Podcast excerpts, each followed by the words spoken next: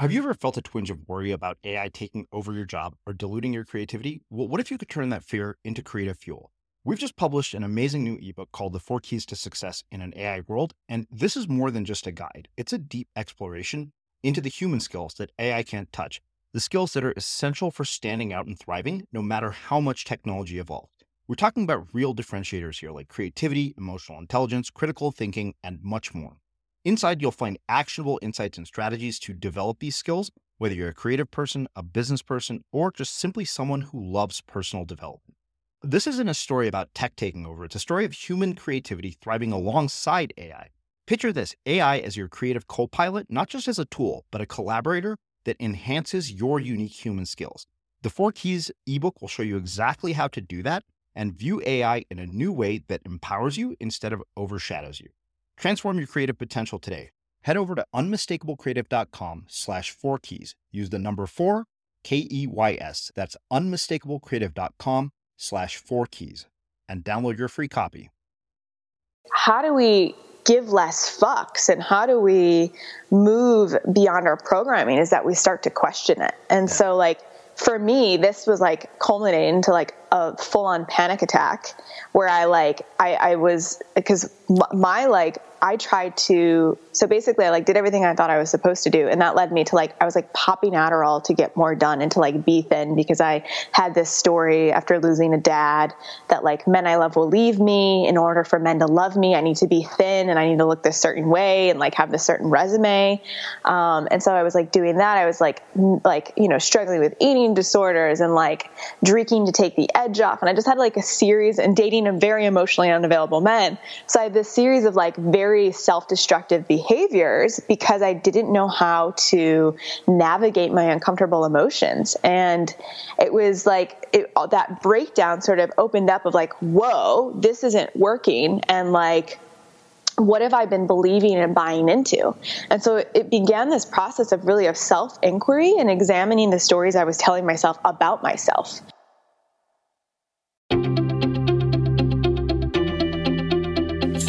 I'm Srini Rao, and this is the Unmistakable Creative Podcast, where you get a window into the stories and insights of the most innovative and creative minds who've started movements, built thriving businesses, written best selling books, and created insanely interesting art.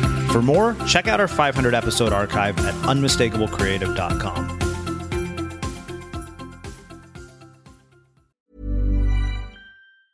Quality sleep is essential. That's why the Sleep Number Smart Bed is designed for your ever evolving sleep needs. Need a bed that's firmer or softer on either side? Helps you sleep at a comfortable temperature? Sleep Number Smart Beds let you individualize your comfort so you sleep better together. JD Power ranks Sleep Number number 1 in customer satisfaction with mattresses purchased in-store. And now, save 50% on the Sleep Number limited edition Smart Bed for a limited time. For JD Power 2023 award information, visit jdpower.com/awards. Only at a Sleep Number store or sleepnumber.com. Hey, I'm Ryan Reynolds. Recently, I asked Mint Mobile's legal team if big wireless companies are allowed to raise prices due to inflation. They said yes. And then when I asked if raising prices technically violates those onerous 2-year contracts, they said, "What the f- are you talking about? You insane Hollywood ass." So to recap, we're cutting the price of Mint Unlimited from $30 a month to just $15 a month. Give it a try at mintmobile.com slash switch. $45 up front for three months plus taxes and fees. Promo for new customers for limited time. Unlimited more than 40 gigabytes per month. Slows. Full terms at mintmobile.com.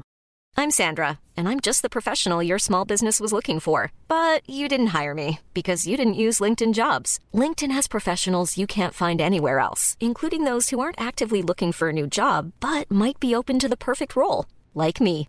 In a given month, over 70% of LinkedIn users don't visit other leading job sites. So if you're not looking on LinkedIn, you'll miss out on great candidates like Sandra. Start hiring professionals like a professional. Post your free job on linkedin.com/people today. Hey, it's Ryan Reynolds and I'm here with Keith, co-star of my upcoming film If, only in theaters May 17th. Do you want to tell people the big news?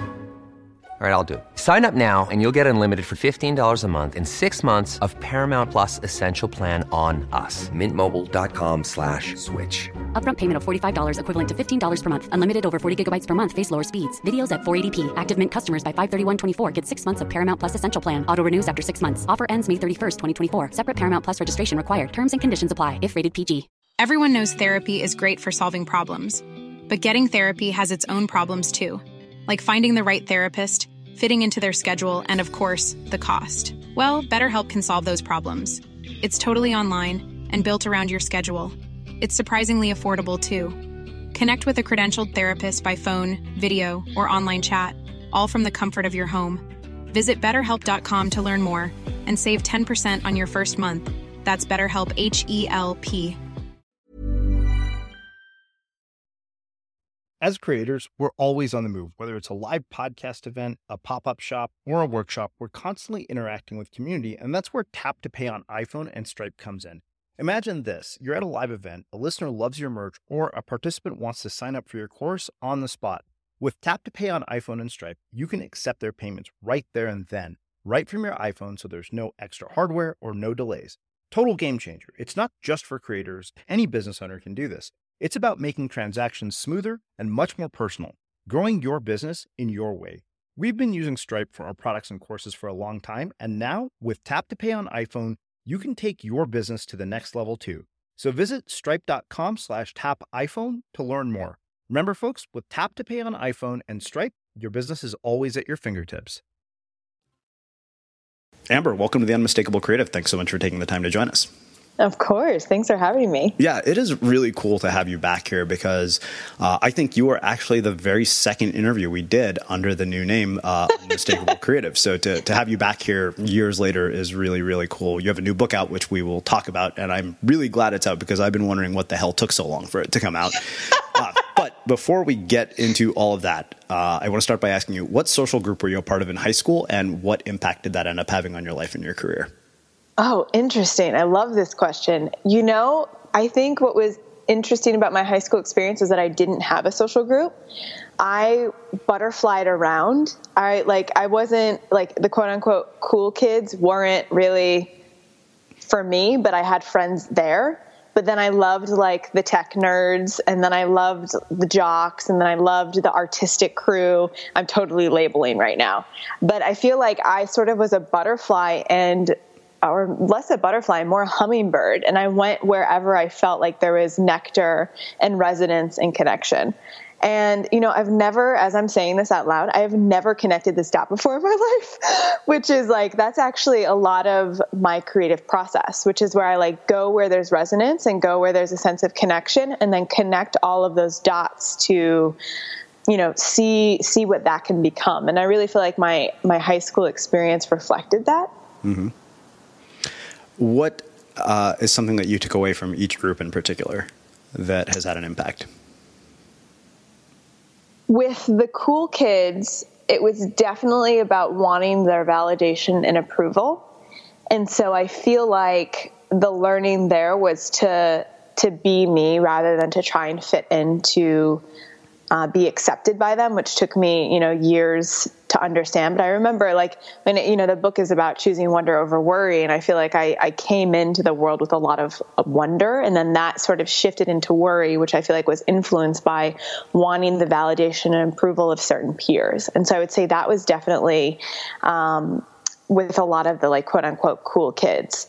With like the artistic and it, the, the artistic was the opposite because this is where i feel like i could go and just like explore my inner world through art and you know make things that energize me. And this is where i just felt like everyone was so curious and in flow and expressive and emotional. And what i learned from them is that you can put your feelings into what you create and then, you know, with the jocks, the jocks were mostly my boyfriends.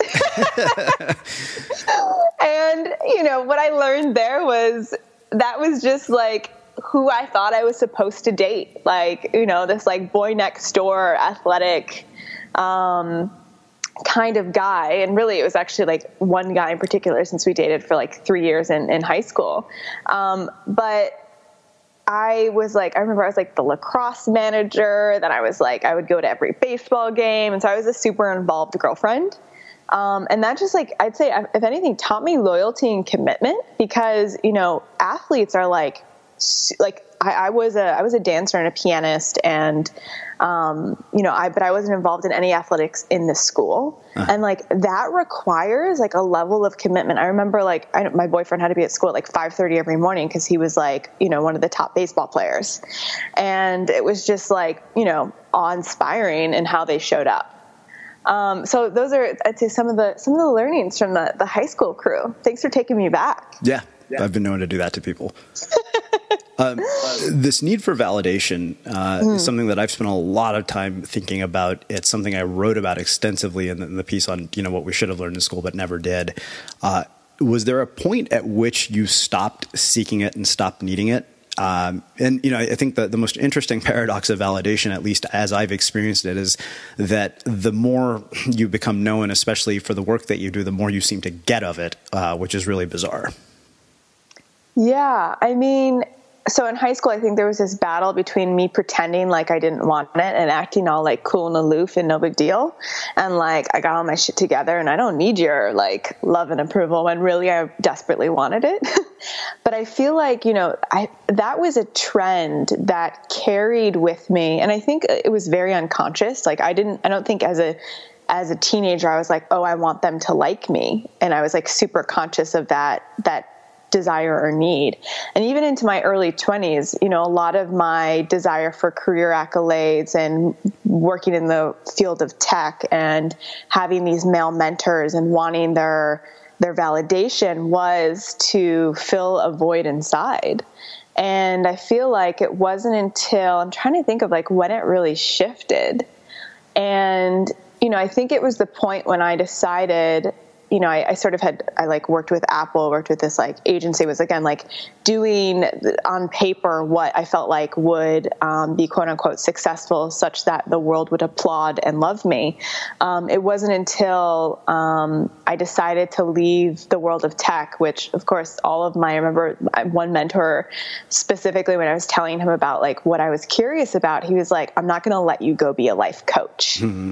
And like a, I never said I wanted to be a life coach. B, B, there's nothing wrong with life coaches. But like, you know, and he was just like, like there was like this like strong, like almost like I feel like these male mentors almost had this like fatherly, like, no, I'm to not let you ruin your life.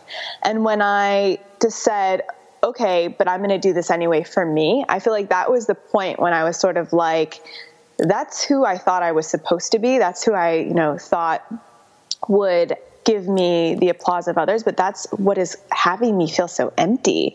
And so I'm going to choose myself now and I'm going to choose wonder. And that I feel like is when it really shifted and I started to give a lot less fucks. Uh-huh.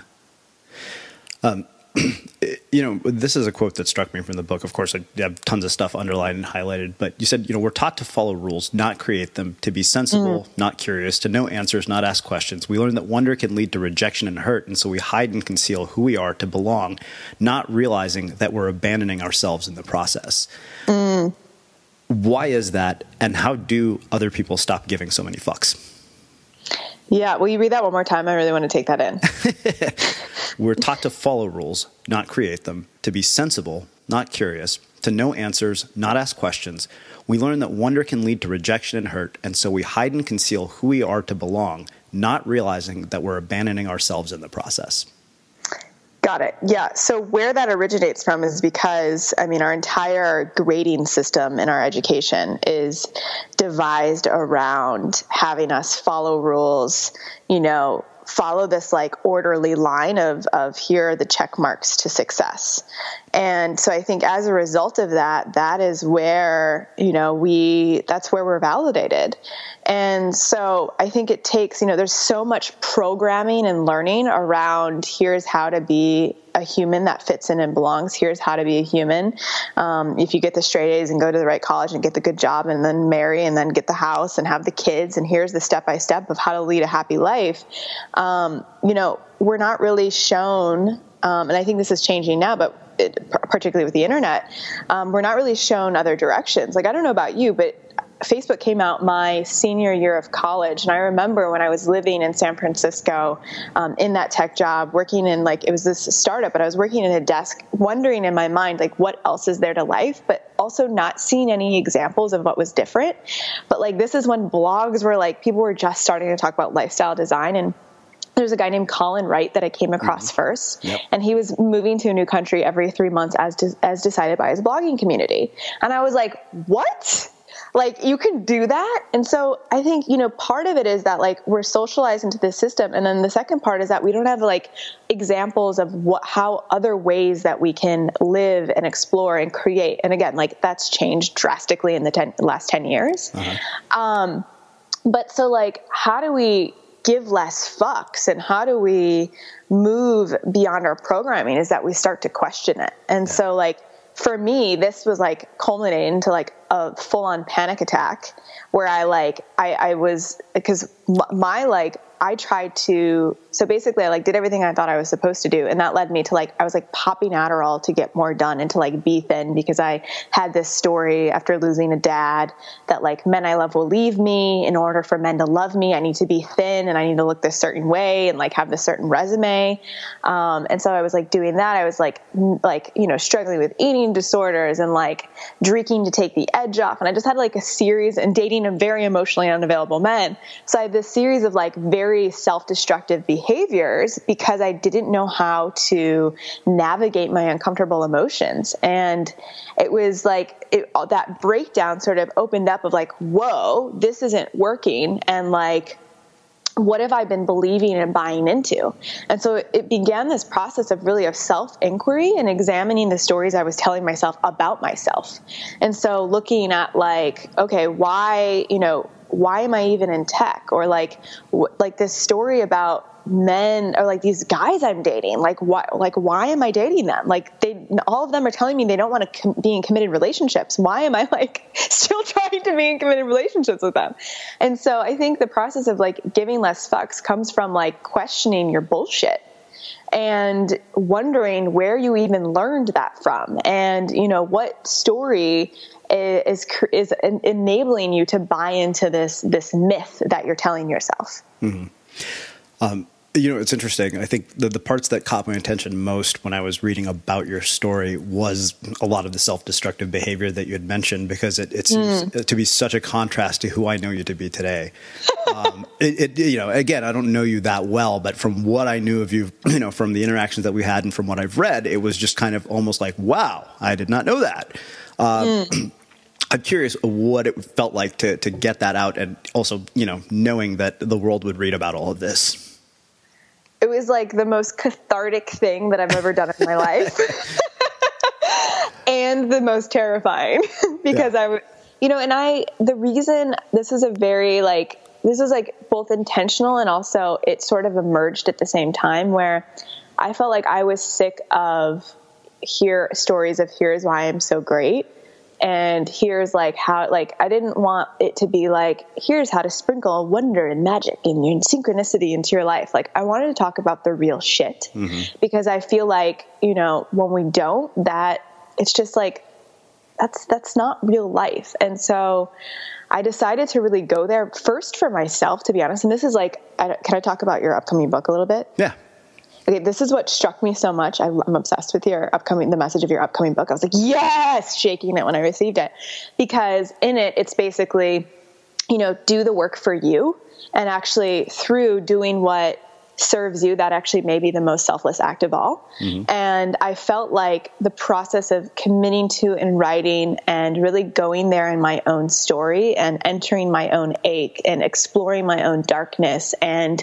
really dancing with my shadow enabled me to like opened my life in extraordinary ways. I have full body goosebumps as I say this, and like literally transformed me. The writing, the process of writing this book transformed me, and I hope you know that translates in some way to the person who reads it, and they're able to see themselves in the stories. And you know, I, I just had to trust that because there was also like a big i had a mentor once tell me that no one cares about my story mm. and so in the back of my mind the entire time i was writing it was like you're telling too much about your story no one cares about your self-destructive behaviors don't go there but i had to like that's when i had to pause and be like what are the stories that I like to read? Oh, it's stories like this. Keep going. Mm. You know, thank you, thank you, inner critic. I see you, you know, trying to protect me. We're gonna we're gonna play here anyway.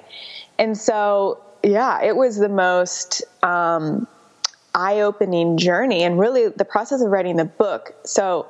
I remember Ryan Holiday saying, or reading this article, and Farhad was like, my fiance was like sending me different articles of like how to write a how to write a book. And Ryan Holiday is like, do not write a word unless you have the structure. Uh-huh. And I was like, well, fuck, that's not going to work for me. Thank you, Ryan. But um, I, I write differently because, I mean, when I think about the structure, I'm in like left brain, like, uh-huh. Like that's not where my creativity comes from, I feel like. And so I really, the way I approach the writing process is like, and even the proposal, the proposal to the actual book are very different things. Yeah. And I feel like the proposal helped me peel off a layer of an onion so that I could like go deeper and deeper and deeper. And you know, when I when I sat down to write, I was just like, this proposal does not feel right. And so let me focus on the stories that I'm aching to tell. And that's really like where I went. And I had been to a workshop with Cheryl Strayed, and she said, "Do you tell your journal the truth?" Mm-hmm. And I was like, ooh and I really started to go to that place of like where I was denying my own truth or where I was judging myself or where, um, what aspects, you know, were still like slightly unresolved and to enter into them through writing and see what emerged through that process. And really through that, that ended up bringing a lot of my own anxieties, my fears, my doubts, um, my sense of hiding. Like it brought it all to the surface. It brought like all the flavors and friends of worry to the surface. And the book ended up getting structured around these different characters that I met along the way in the writing process. Mm, wow. Which I couldn't have imagined or predicted or like thought up mentally. Like it literally happened through yeah. creating. Well, it's funny because I, I, think the thing that took me the longest time to actually get a book done was uh, something you know that Jennifer Louden told me. She said your you know structure has to be linear, but your process doesn't, and that mm-hmm. liberated me. You know to finally do things. Of course, the first comment I got back from my editor at Penguin was, "We're not concerned about your ability to finish a book. We're concerned about your ability to structure it in a linear fashion. So we want you to work with a writing coach." And I said, "That's a valid concern, and I'll happily work with the writing coach." Yeah, that makes a lot of sense. I like that.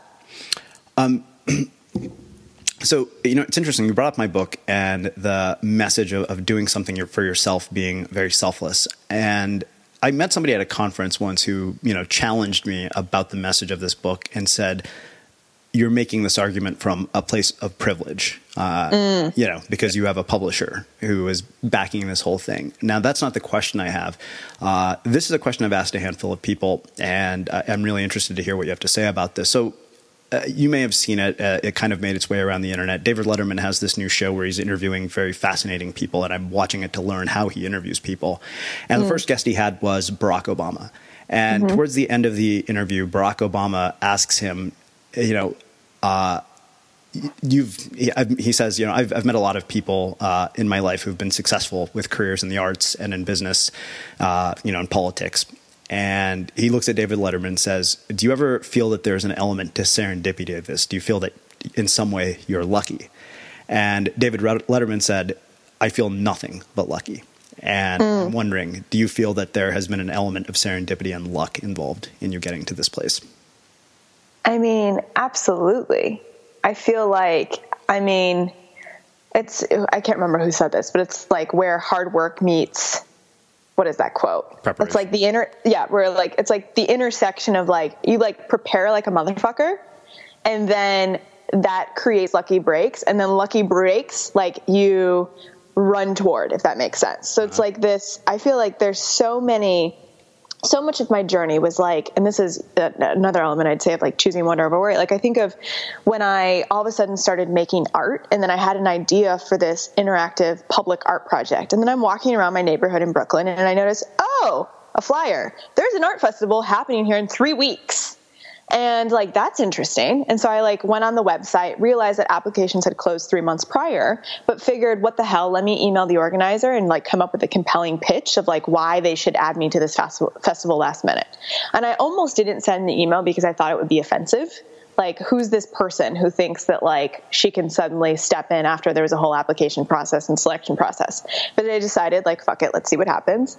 And um, she ended up replying back to me which i laughed about. She said it sounds like you really know what you're doing considering I've, i had never done a public art project in my life before. It sounds like you really know what you're doing and i found you a wall. And i was like what and so, I mean, I don't know if that, like, the, I mean, the serendipity of the fact that the idea struck me at the exact time frame of the year that an art festival was happening, ended up being their last festival in Brooklyn.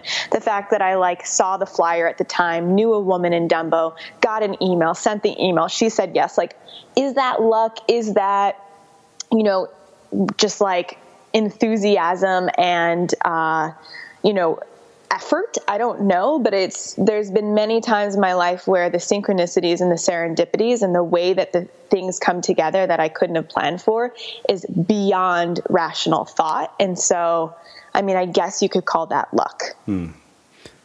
what do you say to people who feel that they have not had any sense of a lucky break uh, particularly in a career in the arts which is not an easy thing to do? Yeah. I mean i would say this might like create your lucky break in a way. Like what would like what does it even mean to have a lucky break for you? And how can you like like i so here's an example. Well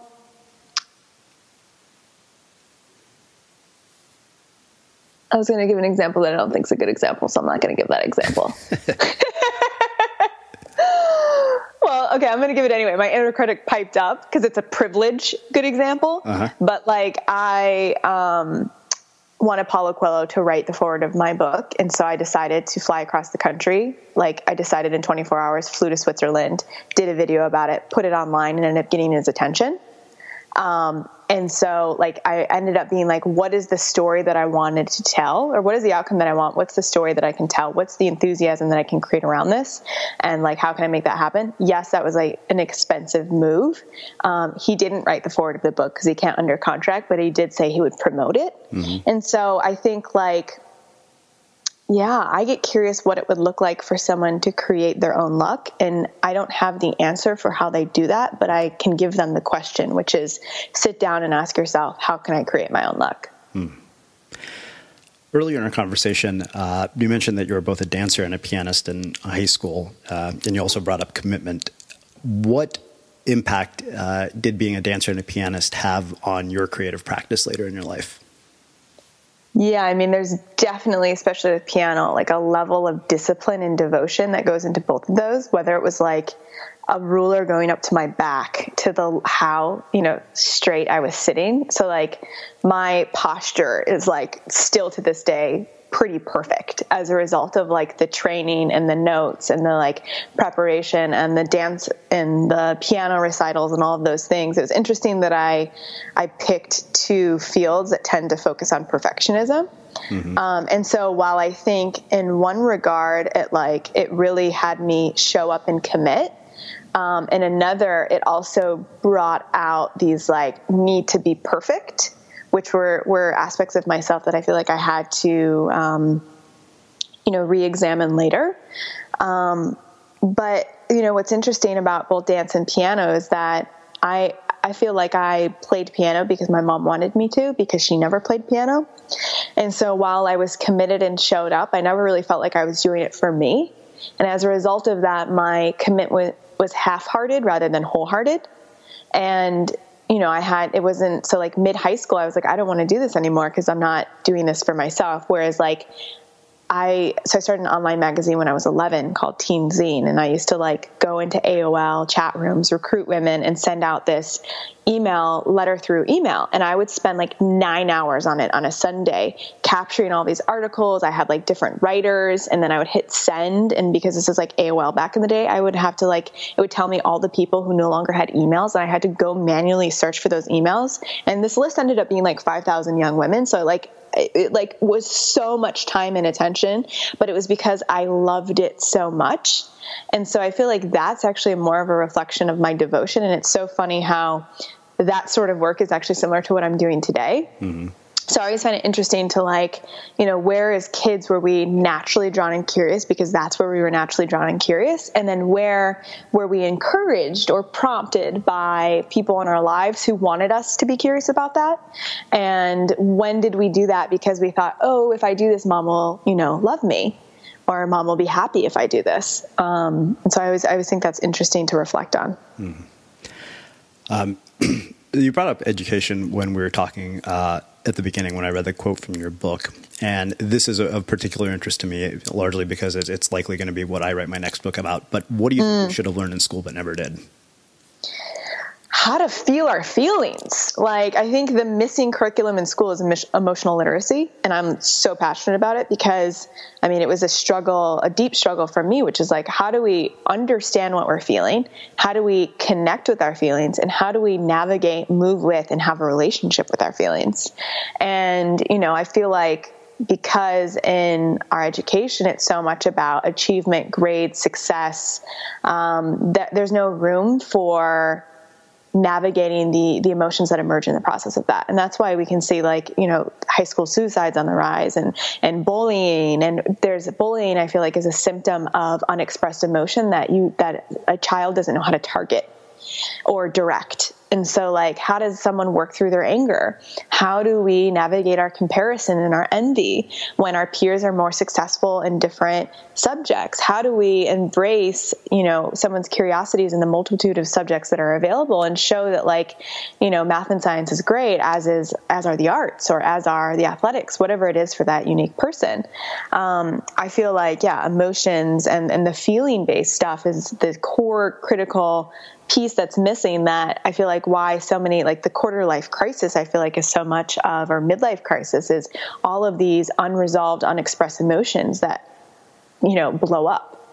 Mm-hmm. Um, let's shift gears a little bit. Uh, you open the book with a story of your dad uh, mm. and losing your dad at an early age. And I'm wondering, one, what's been the impact uh, on your life and the choices of, that you've made uh, with both your life and your career uh, of not having him be part of your life?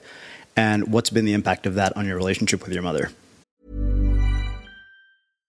One size fits all seemed like a good idea for clothes. Nice dress. Uh, it's a it's a t-shirt. Until you tried it on. Same goes for your health care.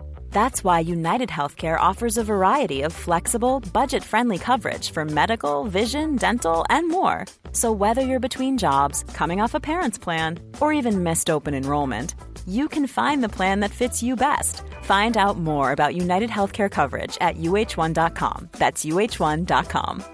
When you're ready to pop the question, the last thing you want to do is second guess the ring at Bluenile.com, you can design a one of a kind ring with the ease and convenience of shopping online. Choose your diamond and setting. When you find the one, you'll get it delivered right to your door. Go to Bluenile.com and use promo code LISTEN to get $50 off your purchase of $500 or more. That's code LISTEN at Bluenile.com for $50 off your purchase.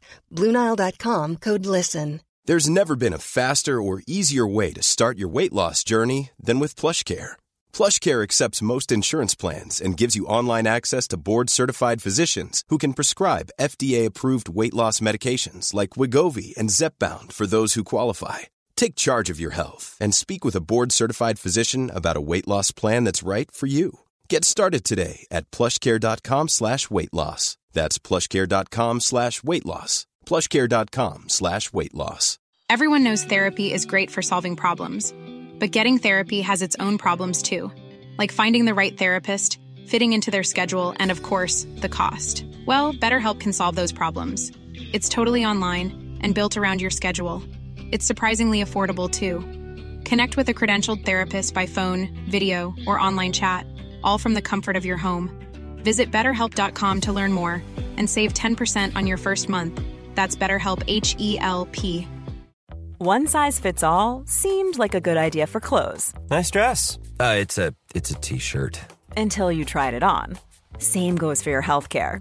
That's why United Healthcare offers a variety of flexible, budget friendly coverage for medical, vision, dental, and more. So, whether you're between jobs, coming off a parent's plan, or even missed open enrollment, you can find the plan that fits you best. Find out more about United Healthcare coverage at uh1.com. That's uh1.com. Hey, it's Paige DeSorbo from Giggly Squad. High quality fashion without the price tag? Say hello to Quince. I'm snagging high end essentials like cozy cashmere sweaters, sleek leather jackets, fine jewelry, and so much more. With Quince being 50 to 80% less than similar brands. And they partner with factories that prioritize safe, ethical, and responsible manufacturing. I love that. Luxury quality within reach. Go to quince.com slash style to get free shipping and 365 day returns on your next order. Quince.com slash style. Hmm. So a little bit of background and context. So my dad was this like brilliant businessman, artist, creative. He was like a, my mom said he was the smartest man she's ever met. And but he also had like very charismatic and addictive um, personality traits. So it was like, you know, cocaine. He was like very into rock and roll, wanted to be a famous singer songwriter. And so what, you know, in the whatever, the 70s, very much into the like drugs, rock and roll, sex, all of that. Who knows how many mistresses he had. You know, my mom got pregnant out of wedlock. And when we, when I was about three, he decided to leave to go pursue his dream in his band called Dreamer.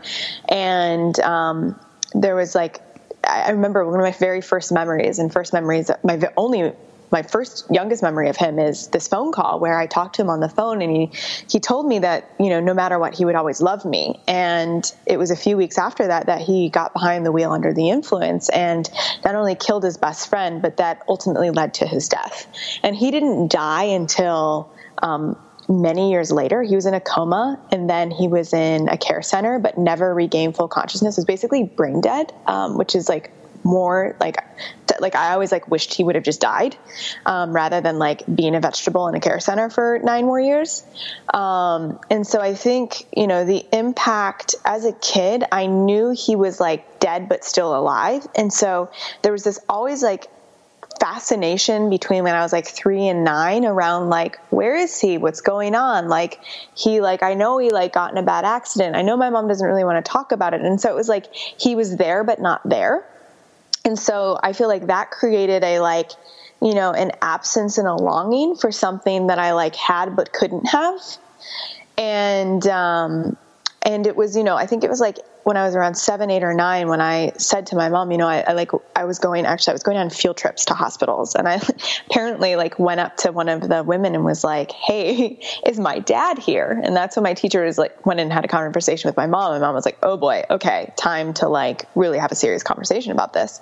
And so I ended up going to visit him and see him in this care center. Um, and you know it was just like this harrowing scene of him like with a swollen face connected to all these machines you know just like not himself. And you know I, I, in that moment i was more devastated that that was the state he was in. And i really just wanted him to to pass on. And you know it wasn't too long after when i saw him in person that he did die. And the first thought like the first sensation that i felt was like like finally like he can like i felt this like overwhelming sense of gratitude that he could let go and move on um, but i also was upset that he you know had so much to give and so many gifts and yet never faced himself and let and let his addictions really lead him. And so, you know, I remember being a mid teenager and committing that I would never follow in those footsteps and I would not like like the the phrase that came to mind was like I won't die with my gift still inside.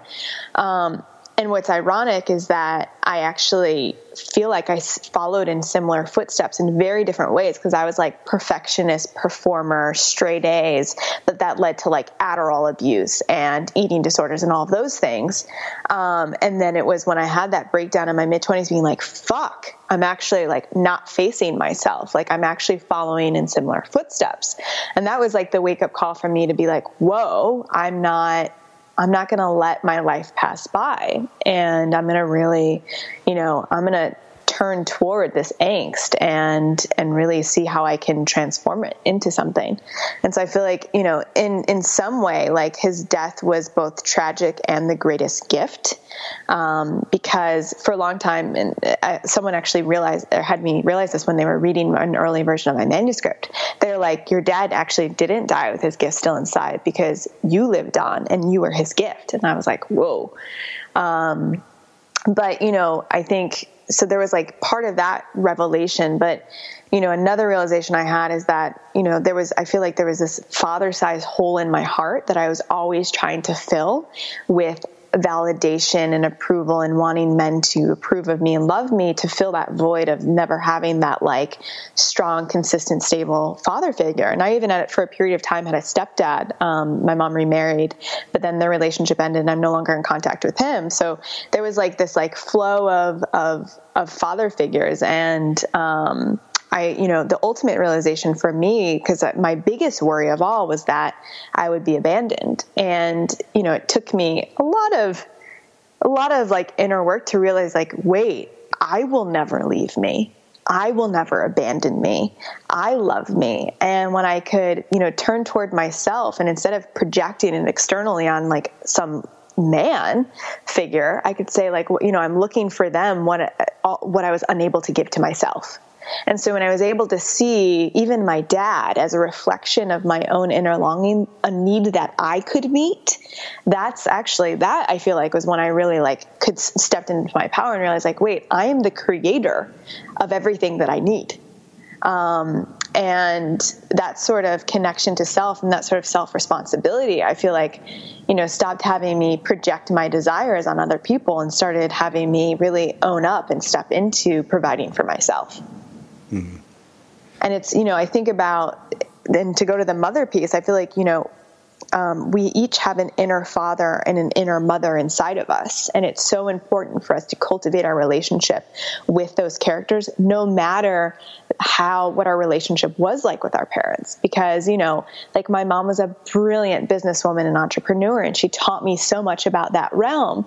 Um, but like vulnerability, showing up and being vulnerable and expressing our emotions was not like, she didn't know how to do that.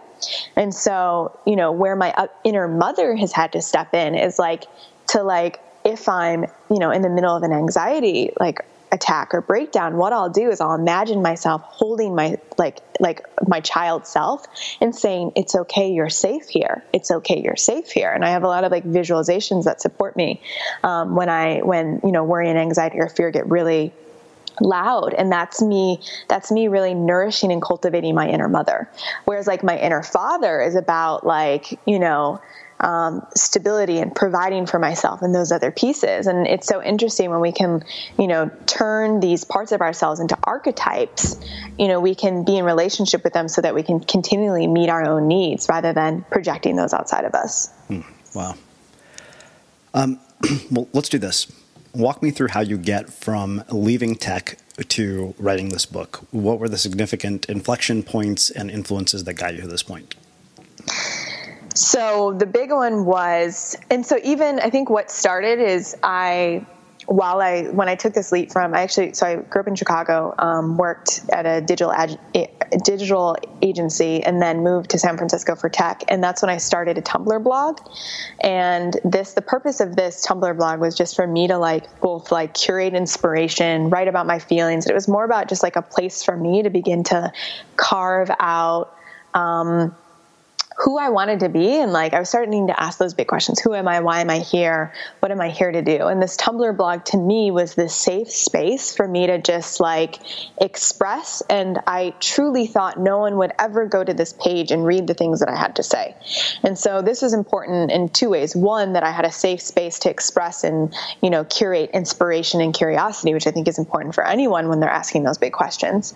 Um, and because I did it in a public forum before, like, I mean, this was like early days days of Tumblr, what happened is that people ended up finding it and reading it. And so that was key for me because um, suddenly I had, you know, I went from like curating this page to like nine months in, I had thousands of people saying, like, me too, and I feel this way, and realizing that there was resonance in the journey that I was in, which I thought I was all alone. I thought no one was feeling the way that I was feeling, particularly like in Chicago. I felt like people were happy in their jobs and happy like going out drinking and getting blacked out on Saturday nights. And I was just like, this is not for me.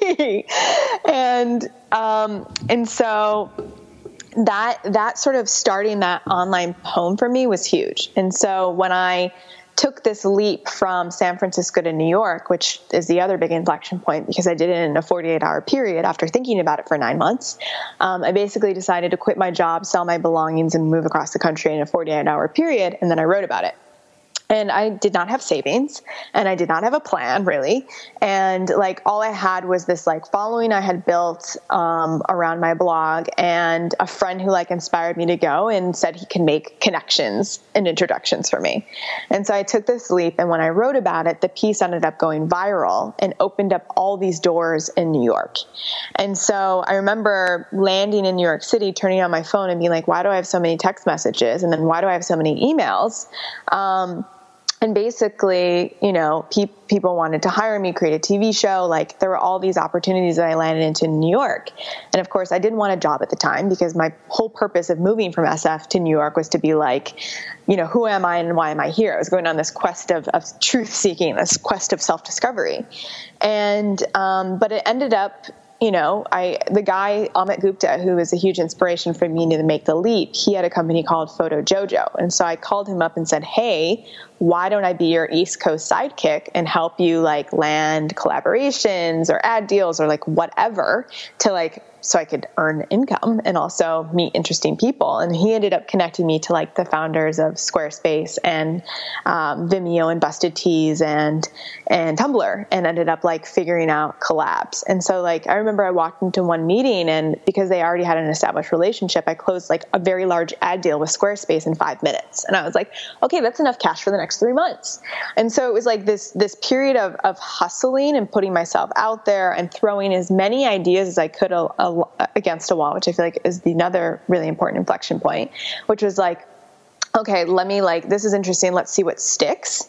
And I from from moving to New York to then when I got hired to work with Seth Godin, which is about a nine month period, I probably tested, tried, played with 15 to 20 ideas, um, worked with different startups in a different consulting capacity. I was like in full on wonder discovery mode. And one of those ideas was called New York Night Owls. And a friend of mine had started New York City's first co working space. And I basically pitched him. I was like, hey, what about all the people who work late at night but are working alone? What if we created New York Night Owls and brought people together late at night? And so this guy, Alan, and I, with Tony, our friend, started it. And in three months, there were 20 locations around the world. It was on the front page of the New York Times, and ABC World News did a story on it.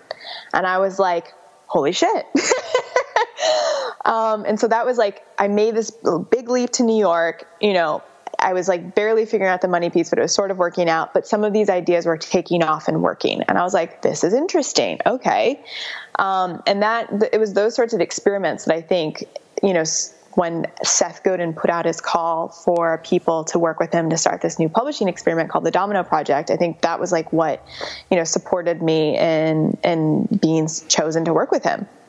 And so that is the other huge inflection point, which was, you know, working with Seth for six months to start the Domino Project and put 12 books out there, and working with Derek Sivers alongside him as his like I was like the CEO of his book, um, working with Steven Pressfield on his book Do the Work. It was, you know, it was amazing and fucking like brought all the insecurities to the surface and I just wanted Seth to like me mm-hmm. and approve of me, another male figure that I wanted to like and approve of me.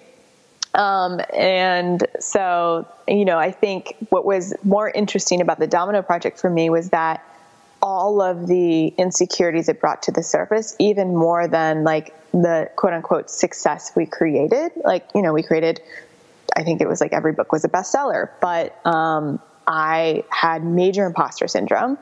I thought Seth didn't like me, and you know, I never thought anything I did was good enough. And so, and so those that's when worry started to get like when I really, because I at this point had been doing enough of the self awareness work that I was familiar with, like, whoa, there's a crazy person inside my head constantly screaming mean things at me, and um, and then I'm like projecting them on my team and Seth, and this is really interesting, and I like see what's happening, but like, what the fuck do I do about this? And so that was like, I think a huge like it shook everything up so that I it could all come to the surface for me to look at, hmm. and um, oh man, there's there's so many more inflections. I'm like, wait, this is like only eight years ago. do, am I going too long? Tell me if I'm going no, too long. No, no, keep going. Okay, so then um, while I was working with Seth, the other interesting thing that started happening is because so I had like made this leap to New York. I was writing and blogging about the journey, worked with Seth. So about a year into moving into New York, almost exactly, people started emailing me and saying, "Hey, I've seen that you've made this leap and you've made these strides in your you know your career. Can you help me figure out what to do with my life and my career?" And I was like, oh, that's really interesting because at this point I'm 25 years old and I'm like, why the hell would anyone want, like, because they're like, can I hire you? And I was like, why would anyone want to hire a 25 year old to, you know, support them in getting clarity on their life? That's interesting. Um, but sure, let's try it out. And so I started something called the Passion Experiment and it was this four week program where every week for four weeks we would we would meet and you know i'd have them fill out like what it is that they wanted and what their goals and their dreams were. And then over the course of four weeks we would like create experiments for them to go as quickly as possible act on these ideas iterate and and evolve what it is that they thought that they wanted. And people made massive strides in a short period of time way more than i expected. Like got a raise that made them way more than the cost of working together, like within fo- the first phone call, or like writing the story they always want to tell and getting it published, or starting their own consulting business and getting a client in four weeks. It was like creating results for other people that similar to what I had done for myself. And so when my time culminated with Seth, I really felt like there was something to this. And I was making significant money doing it. At like three months in, I think I like, I don't know, I was I was charging like two grand a person. So, you know, it was like probably a total of six to eight hours of my time for two thousand dollars, and I was working like four people at a time. And so I was like, "This is this is interesting. There's something to this." But then that's when I like doubted myself, the possibility, and if it could happen, and completely self sabotaged by um, working with a different founder who had a lot of funding to help him start a new division of his business. And then this was like, I feel like the major breakdown moment because for three months I put everything that I had worked for, and I feel like you know everything all the awareness i'd been doing i sort of like pushed it to the side jumped into this thing that my heart wasn't in because it looked good on paper and you know became a shell of myself. And in three months i like gained 30 pounds. I had rashes breaking out all over my body. My body was like fuck no. Like listen to me and i'm going to get as loud as possible until you hear me. Um, and that ended up culminating to a, a, really intense panic attack that had me be like, okay, whoa, this isn't working. I need to quit immediately, apologize, and um, and and redirect. But what was interesting about that is that oh, and by the way, I was sleeping with my boss, so like that was not that was not good. I was like self sabotaging everywhere. Um, and but what was interesting about this is that I ended up the founder the boss um, like doing the work I was doing with the individuals, I started to do with him, like, why are you even starting this new division of your company? What is it that you really want? And a few months after I said, I quit, I'm not doing this anymore, he ended up selling this company for a shit ton of money. And so I felt like okay, there there is something to this whole being an accelerator for other people, and then that began the the like three years of my life where I worked one on one with people, started the Bold Academy. You know, we did a thirty day accelerator, a ten day accelerator. Then I created a six month mastermind and was having retreats around the world and doing all these workshops, and you know, it was basically supporting people to make the changes that I had made. And then I had a really interesting realization of like, wait, how did I how did I go from like catalyzing myself to catalyzing everyone else? And working with people to write their books and working with people to launch their ideas and working with them to like do all the things that they dream of doing when like this is part of my dream but not really my dream and i realized that i was being what julia cameron calls a shadow artist where i was in the shadow and hiding supporting in the like propel the propelling of everyone else when I had pushed my own ideas and dreams and visions to the side because I think you know I, I, had stepped really into the role of a coach when I think where I thrived the most was really as a creative, um, and of course those two things can come together, but that's when I decided to fully pause and like pers- go all in on art.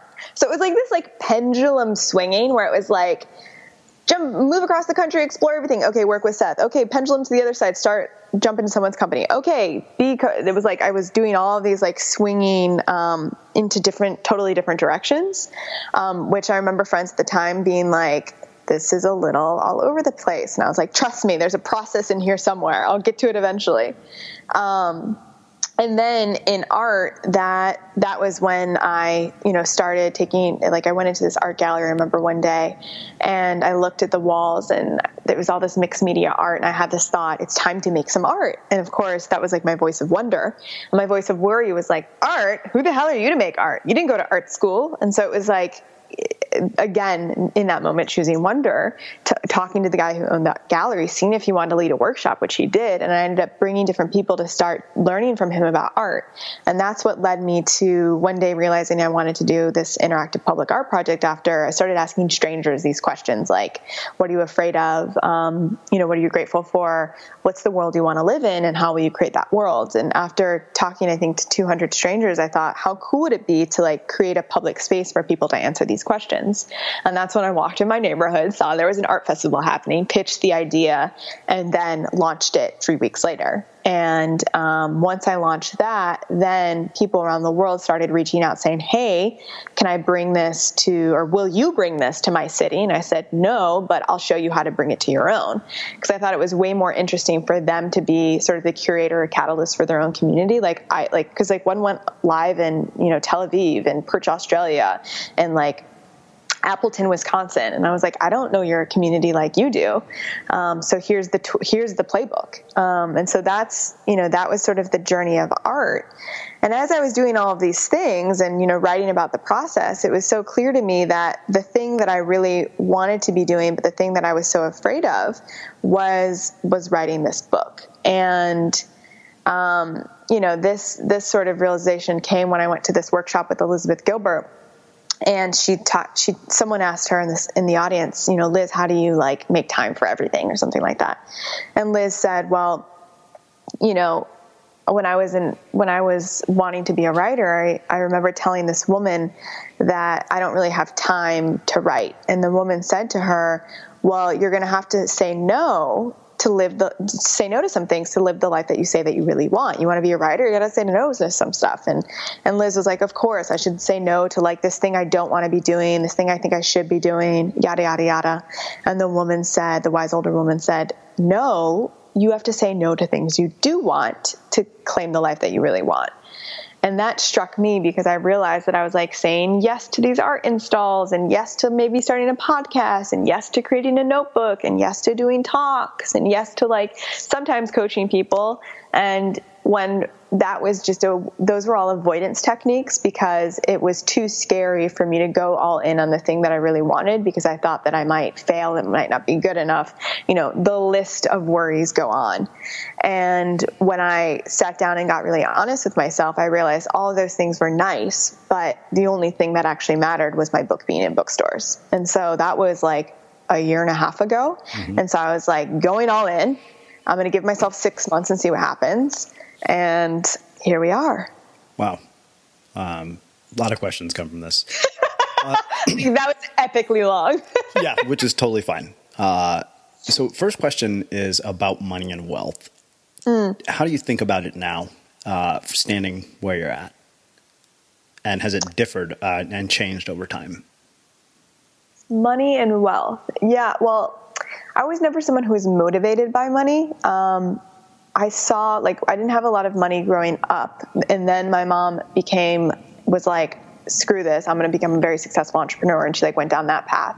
And then I saw money sort of destroy her relation, like one of her relationships, and with my ex stepdad. And so I was, I went through more the phase of money doesn't matter, which was not healthy. Um, and so for a period of time, I was like, fuck money. Money doesn't matter. Money's greed. I'm just to like, blah, blah, blah, blah, blah. And then I was like, that got to a point where I was like, okay, I also need to live and survive and do the things that I want to do. And so I feel like I shifted more into um, money is a form of value exchange. And money is a form of like, I put out energy, I receive energy, and we figure out what that exchange looks like. Um, and that, you know, I think this is more the like story of money that I'm speaking to, but but wealth for me and like where richness comes from, I'm more interested in having an enriched life and so if it if it comes down to for me that I need to sacrifice myself for money, um, that's not something I'm willing to compromise for because I'd rather live a more enriched life. If I can, of course, like earn wealth because as I discovered with the book, and you know, I, I got a pretty significant book advance, and that enabled me to put a lot more energy and to hire other people and to support other people and to like really be able to put the level of resources that I wanted towards something I like truly cared about and believed in. That helped me realize, like, okay, you know, money is this beautiful vehicle for bringing ideas into the world. And so, how do we how do we align what we create with um, the resources required, which is always the magical question that I don't necessarily have the answer to. Hmm. All right. Uh, two sort of last pieces of this that I want to tackle. Uh, you're probably the third or fourth person that I've had here that worked with Seth on the Domino Project. Mm. And every single person has very interesting things to say about what it's like to work with Seth. So, uh, what did you learn from him uh, about success? What did you learn from him that you've applied going forward? What surprised you? Um, what you know? What do we not see from the outside world to this very mysterious person? Yeah. Oh man, I would love to hear what other people said. Um, for me, Seth was so generous. Like he cooked for us every day. He would do these like Seth lessons where he would teach us some like idea or framework or, or lesson. And he was he was so generous with his his time and he cared so much. And that I think that surprised me because you know I didn't the the way that he really showed up for us is he was like there. So whatever we needed, he was there. Um, and you know, I think what I really took away was the notion of making more mistakes and failing faster. And that was really uncomfortable for me because I wanted everything to be perfect. Mm. And he was, you know, it was just like, put it out there at 80%, put it out there at 80%, put it out there at 80%. And like to the point where it was like so uncomfortable. And he was just always like, go, go, go, Amber, go, go, go, Amber. And you know, there was a speed to it that made me feel uneasy, which I don't think is sustainable. Mm-hmm. But for a six month period, it was like this deep immersion of like, just like doing it. And so that was super profound. Also, he would have us every single day come in and he had this idea book by his door and we would write down, th- like we would come and leave, like I think we had to write, like we would write three ideas down um, before we left every day. And that just got me in the habit of like looking to solve problems and looking for ideas. And they didn't have to be good ideas. They could be, he encouraged us to write down as many bad ideas as we could so that once we like built the muscle of idea creation, that, you know, that's how an actual good idea would emerge. Hmm. And then I, you know, I feel like his work around lizard brain and resistance, a lot of that was, you know, even foundational to how I talk about our worry voice and toxic worry and all of that. And, you know, something that I don't know if he said this then, but something that really impacted me is so many people say like, let's get rid of, of fear. And his stance was always like, well, no, let's actually look at the language we're using because we don't get rid of fear. And so, you know, just shifting our relationship and our relationship to the fear, I feel like he really seeded that idea in me. And so much of the work, my work has sprung from our relationship with the various emotions we have inside of us. Mm. And, you know, when I did get my book deal, I sent him a note, of course, and he said, "Come up and let's celebrate." And he cooked me lunch, and it was, you know, really lovely. And he reminded me something that I actually never expected him to remind me because he's like, we sat down, he's like, "Okay, let's talk marketing." And as I, you know, started to ask him questions, I was like, "I want to sell a million books," and he laughed at me.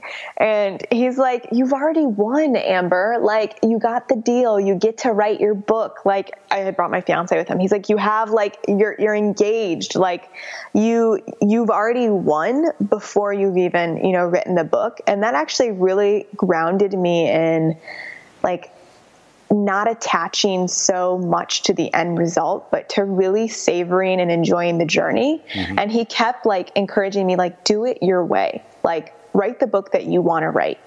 And, you know, there were times like in the process when I would email him and be like, you know, I'm supposed to, they want this. And he was like, what do you want? And would just like always bring me back to, he's like, you know, just be more Amber, do more Amber, be more Amber, which I like did not expect.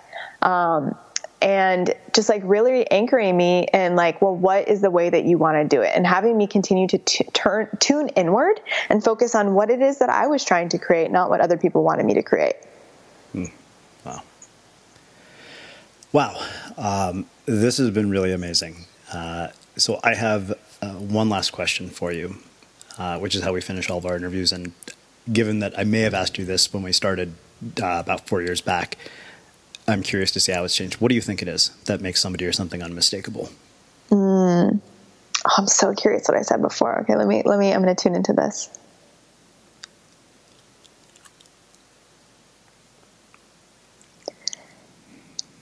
What makes someone unmistakable is a willingness to put themselves in the work.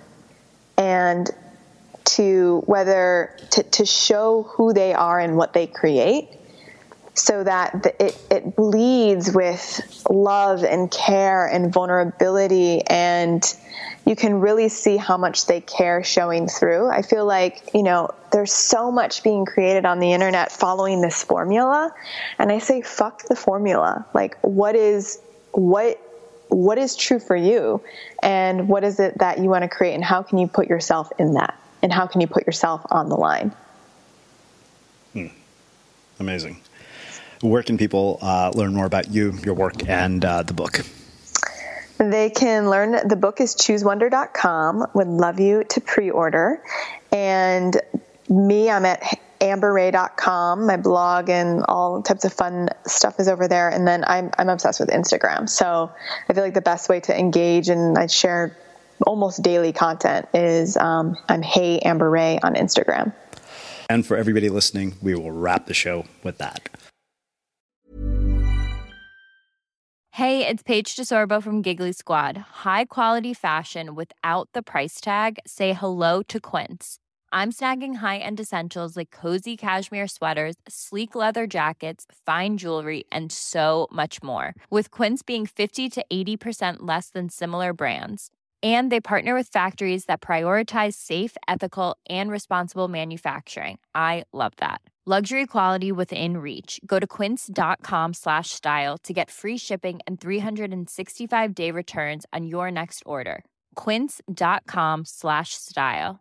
Mom deserves the best, and there's no better place to shop for Mother's Day than Whole Foods Market. They're your destination for unbeatable savings, from premium gifts to show stopping flowers and irresistible desserts. Start by saving 33% with Prime on all body care and candles. Then get a 15 stem bunch of tulips for just $9.99 each with Prime. Round out Mom's menu with festive rose, irresistible berry chantilly cake, and more special treats. Come celebrate Mother's Day at Whole Foods Market.